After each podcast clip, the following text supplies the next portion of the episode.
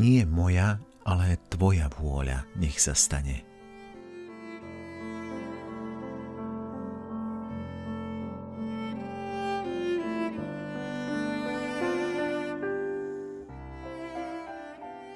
Pravá láska nehľadá vlastný prospech, ale úprene hľadí na to, čo sa páči milovanej bytosti. Ak by sme inak milovali, milovali by sme iba seba, nie Boha. Nedávali by sme nezištne, darom, ale vymieniali by sme, ako sa to deje pri obchodovaní.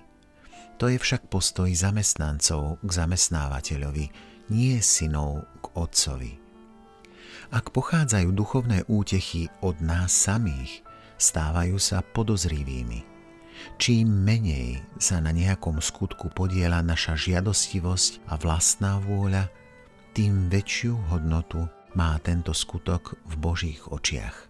Veď ak zanecháš svoju vôľu pre Boha, naplníš tým jeho ešte svetejšiu vôľu.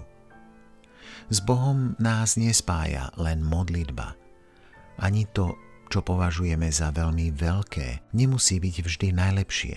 Dokonale sveté je to, čo je bližšie Božej vôli. Nech ti je vzorom Ježiš, ktorý v Getsemanskej záhrade povedal Oče, ak chceš, vezmi odo mňa tento kalich, no nie moja, ale tvoja vôľa nech sa stane. Boh sľubuje, že kto pre jeho meno opustí domy alebo bratov a sestry, alebo otca a matku, alebo deti, alebo polia, dostane stonásobne viac a bude dedičom väčšného života.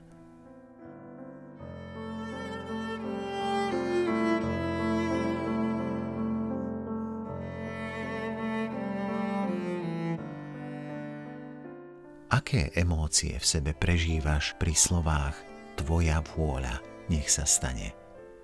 Čo ti hovoria?